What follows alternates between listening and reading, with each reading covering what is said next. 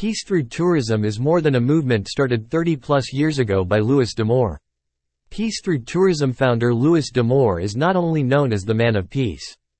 After decades of work in a not-so-peaceful world, the role of peace through tourism is now undisputed and no one will argue that travel and tourism is an industry of peace. With tears of joy in his eyes, former U.S. Marine hero, Louis D'Amore the man behind Peace Through Tourism was given the Presidential Lifetime Achievement Award signed by U.S. President Joe Biden today. This is the highest award given to a top member of the travel and tourism industry and recognizes Dr. Amour's decades-long effort to establish travel and tourism as an industry of peace.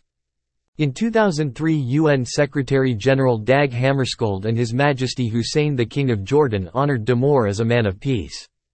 At an IIPT, family board meeting, of tourism leaders from around the globe met at the Bronxville Library in New York, and a dinner in Manhattan at Kellari Tavern, a Greek restaurant it was a full and rewarding last day as president for Louis D'Amore.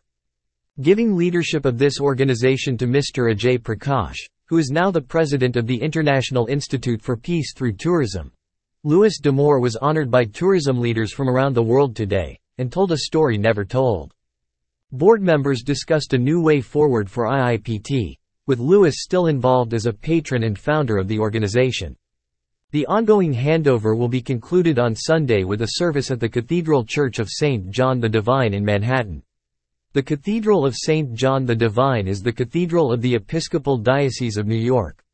It is at 1047 Amsterdam Avenue in the Morningside Heights neighborhood of Manhattan in New York City, between West 110th Street and West 113th Street.